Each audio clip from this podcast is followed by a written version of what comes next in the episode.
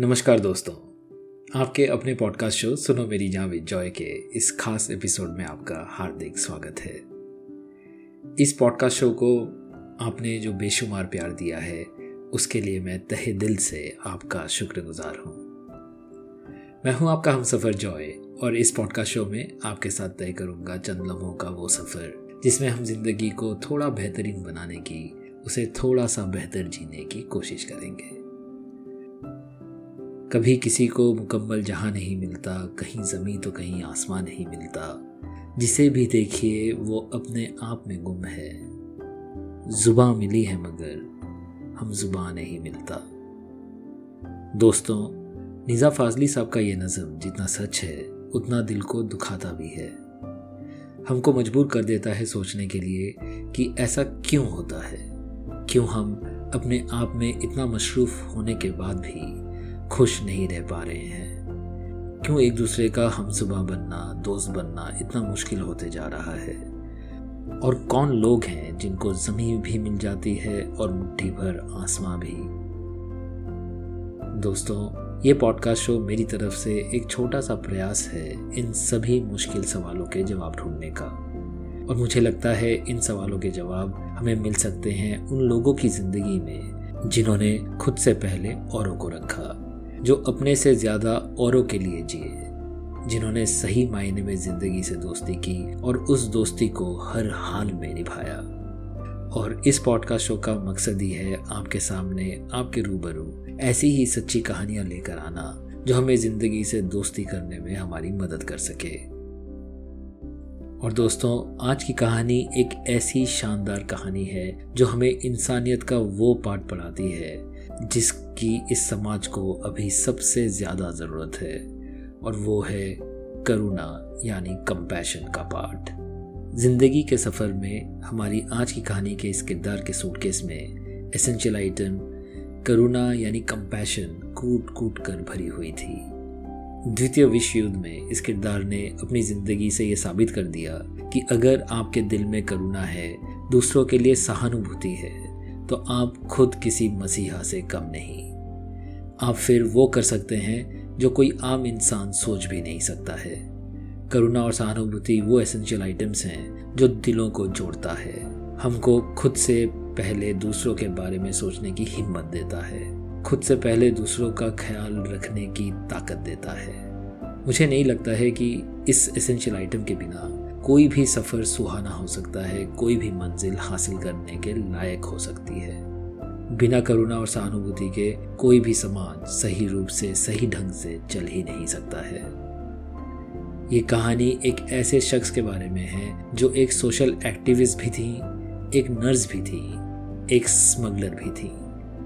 इसी स्मगलिंग की वजह से वो मसीहा भी बन गई और फिर इसी की वजह से उन्हें सजाए मौत की भी सज़ा सुनाई गई। दोस्तों, आज की कहानी के ये अतुलनीय किरदार पोलैंड से हैं और उनका नाम है इरीना सेंडलर। और आप सभी का इरीना सेंडलर की इस अद्भुत इंस्पायरिंग कहानी में हार्दिक स्वागत है।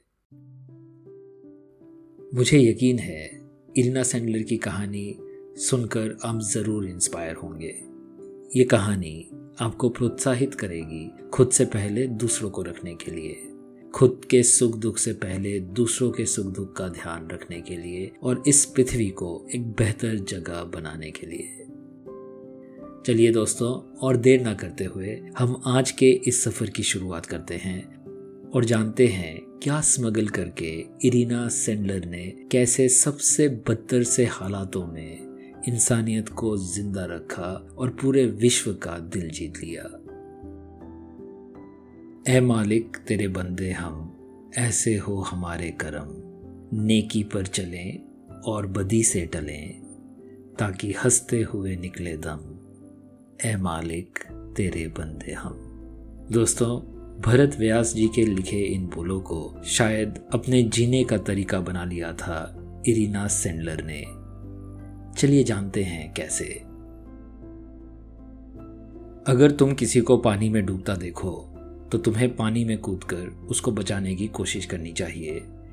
चाहे तुम्हें तैरना नहीं भी आता हो। इरिना सेंडलर ने अपने पिताजी से ये तब सुना था, जब उनकी उम्र सात वर्ष की थी। और पता नहीं क्यों ये बात इरिना कभी भुला नहीं पाई। पोलैंड के एक छोटे से शहर, ऑटवॉक में गरीब जीव लोगों की सेवा करते हुए इरिना के डॉक्टर पिताजी को एक जानलेवा बीमारी ने इरिना से छीन लिया। वहाँ के लोग इरिना के पिताजी की सेवा के इतने कर्जदार थे कि उन्होंने इरिना की माँ की हर तरह से आर्थिक सहायता की, खासकर इरिना की पढ़ाई की पूरी ज़िम्मेदारी उन्होंने अपने ऊपर ले ली।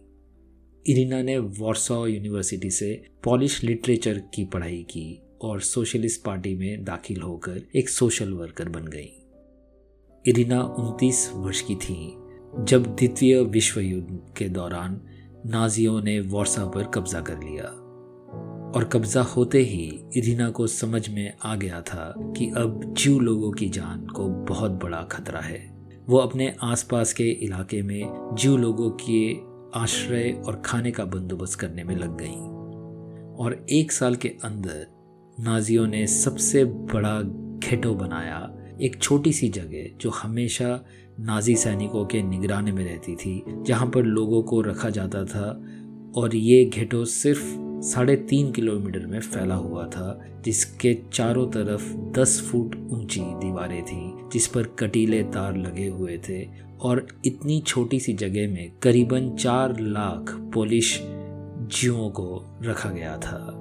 इन सभी लोगों के लिए केवल एक सौ इक्यासी कैलोरी का रोज़ाना राशन तय किया था नाजियों ने। आधे लोग तो भूखमरी और बीमारी से मर गए। कुछ दो लाख चौवन हज़ार लोग जो बच गए थे, उन्हें बाद में त्रिबलिंका कंसंट्रेशन कैंप में भेज दिया गया, जहाँ पर ज़्यादातर लोगों की मौत हो गई। उन्नीस सौ उनतालीस से 1942 के बीच इरीना और उनके सहकर्मियों ने तीन हज़ार से भी ज़्यादा जाली कागजात बनाकर कई जीव परिवारों को घेटों से भागने में उनकी मदद की। रीना फिर एक पोलिश ऑर्गेनाइजेशन जिगोटा से जुड़ गई, जो गैर कानूनी तरीके अपनाकर जीव लोगों की देखभाल का काम कर रही थी। जिगोटा में इरीना को बच्चों का डिवीज़न दिया गया। इरीना घेटों की सफ़ाई की देखभाल करने के बहाने घेटों में जाने लगी और वहाँ जूश पेरेंट्स को समझाने लगी कि बच्चे ज़्यादा दिन इन बदतर हालातों में ज़िंदा नहीं रह पाएँगे। उन्होंने पेरेंट्स से विनती की कि वो अपने बच्चे को इरीना को सौंप दें और वो उनको ज़िंदा रखने की जी जान से कोशिश करेंगी। दोस्तों, क्या आप सोच सकते हैं कि क्या बीत रही होगी इरीना और उन पेरेंट्स पर? इरीना जो वादा कर रही थी, उसको पूरा करने में कभी भी उनकी जान जा सकती थी। और पेरेंट्स का सोचिए ज़रा, कोई अपने बच्चों को ऐसे कैसे किसी के हवाले कर सकता था? मगर करना पड़ा। इरीना और उनके 25 सहयोगियों ने, जो कि ज़्यादातर महिलाएँ थीं, बच्चों की स्मगलिंग शुरू कर दी। कभी एंबुलेंस में छुपाकर, कभी स्ट्रेचर के नीचे छुपाकर कभी ट्रॉली या सूटकेस में छुपाकर तो कभी बोरियों में भर कर भी वो बच्चों को घेटों से बाहर लाने लगी। कभी कभी बच्चों को बेहोश करके भी लाना पड़ता था, जिससे कि बच्चे शोर न मचाएँ। बच्चों को वहाँ से निकालने के बाद एरिना ने उन्हें पुलिस परिवार में अडॉप्ट करवा दिया और कईयों को कॉन्वेंट और अनाथालयों में भर्ती करा दिया। मगर सभी को यह भी बता दिया गया कि युद्ध खत्म होने के बाद बच्चों को, उनके असली पेरेंट्स को लौटाना भी पड़ेगा। क्योंकि ये वादा इरिना ने उन पेरेंट्स से किया था। इरिना ने टिश्यू पेपर पर सभी बच्चों का एक लिस्ट बनाया, जिनमें बच्चों के असली नाम थे और उनका पता था, जहाँ पर भी उनको भेजा गया था। और इस लिस्ट को इरिना ने एक ग्लास के जार में रखकर ज़मीन के अंदर गाड़ दिया था। सिर्फ़ वही जानती थी इस लिस्ट के बारे में। और फिर अक्टूबर 20 1943 के दिन, इरीना को नाजी अफसरों ने गिरफ़्तार कर लिया। नाजियों ने उनको घेटो के सबसे खतरनाक पैवियक जेल में ले जाकर उनका बुरी तरह से टॉर्चर किया। इरीना के हाथ और पैर तोड़ दिए गए और उन्हें फायरिंग स्क्वाड द्वारा गोलियों से छन्नी कर मारने की सज़ा भी सुना दी गई। मगर मौत के कुछ घंटों पहले घूस खिलाकर जेगोता ने इरिना को वहाँ से भागने में मदद की। और नाजियों ने यह अफवाह फैला दी कि इरिना की गोली लगने से मौत हो गई है। और फिर जेल से भागने के बाद इरिना भी बच्चों की तरह छुप गई। मगर वो छुप कर भी जगोटा के लिए जान जोखिम में डालकर काम करती रही। इरिना और उनके साथियों ने कॉन्वेंट, अनाथालयों और पुलिस लोगों की मदद से करीबन 2500 बच्चों की जानें बचाई। और जब युद्ध खत्म हुआ तो इरिना ने वो लिस्ट ज़मीन से खोद कर निकाली और उन बच्चों को और उनके पेरेंट्स या रिलेटिव्स को ढूँढने में लग गई, जैसा कि उन्होंने वादा किया था। और अगले पचास साल भी इरिना ने गुमनामी में बिता दिए। क्योंकि युद्ध के बाद जो गवर्नमेंट पोलैंड में आई, वो भी जियो के खिलाफ थी। और वो उन सभी को दोषी मानते थे जिन्होंने जियो की मदद की हो। गुमनामी के पचास सालों में वो सिर्फ़ ये सोचती रही कि क्या उन्होंने सब कुछ किया जो कर सकती थी। क्या उनसे कोई कमी तो नहीं रह गई? इरिना को गुमनामी से बाहर निकाला यूएस कैंसस की तीन छात्राओं उन्होंने इरिना की कहानी सब तक पहुंचाई और फिर 2007 में 2500 बच्चों की जान बचाने के लिए पोलैंड की सरकार ने इरिना का नाम नोबेल पीस प्राइज के लिए नॉमिनेट किया। और अट्ठानवे साल की उम्र में 2008 में इरिना हम सबसे विदा लेकर चली गई। दोस्तों इसी जगह पर एक ब्रेक लेते हैं और थोड़ा सा रिकैप करते हैं और समझते हैं जो भी हमने सुना। डूबते हुए इंसान की जान बचाने के लिए तैरना आए या ना आए, आपको पानी में कूद जाना चाहिए। अपने पिताजी के इस सबक को ज़िंदगी भर निभाया इरीना सेंडलर ने, और वो भी किन हालातों में। अपनी जान की परवाह ना करते हुए घेटों में कैद हज़ारों जीवों की मदद करना 2500 से ज़्यादा बच्चों को घेटों से स्मगल करके भगाना और फिर उन्हें सही सलामत, सुरक्षित माहौल में रखना और युद्ध खत्म होने पर अपना वादा पूरा करने के लिए बच्चों और पेरेंट्स को आपस में मिलाने के लिए ढूंढना। क्या ये कर पाना किसी आम इंसान के लिए मुमकिन है? अपनी जान को बार बार जोखिम में डालना और फिर सजाए मौत से बच निकलने के बाद भी, हाथ पैर बुरी तरह से तुड़वाने के बाद भी, जोखिम लेकर अपना नाम बदल कर दूसरों की मदद कर पाना क्या किसी इंसान के लिए मुमकिन है? जिस तरह इरिना सेंडलर में करुणा और सहानुभूति जैसे जज्बात थे, अगर वो हम में नहीं है तो ऐसा कुछ भी कर पाना जो इरिना सेंडलर ने किया। मुमकिन ही नहीं।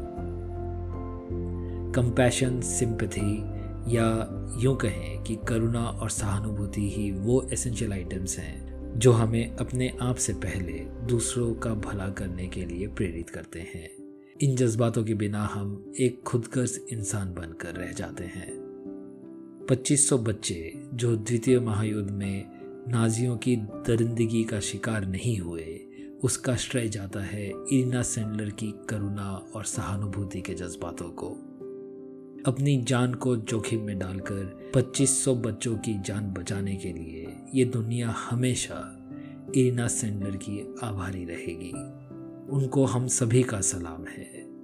उन बच्चों में और उनके सभी परिवारों में इरिना सेंडलर हमेशा ज़िंदा रहेंगी। दोस्तों, अनजान साहब ने लिखा था क्या खबर, क्या पता, क्या खुशी है, गम है क्या?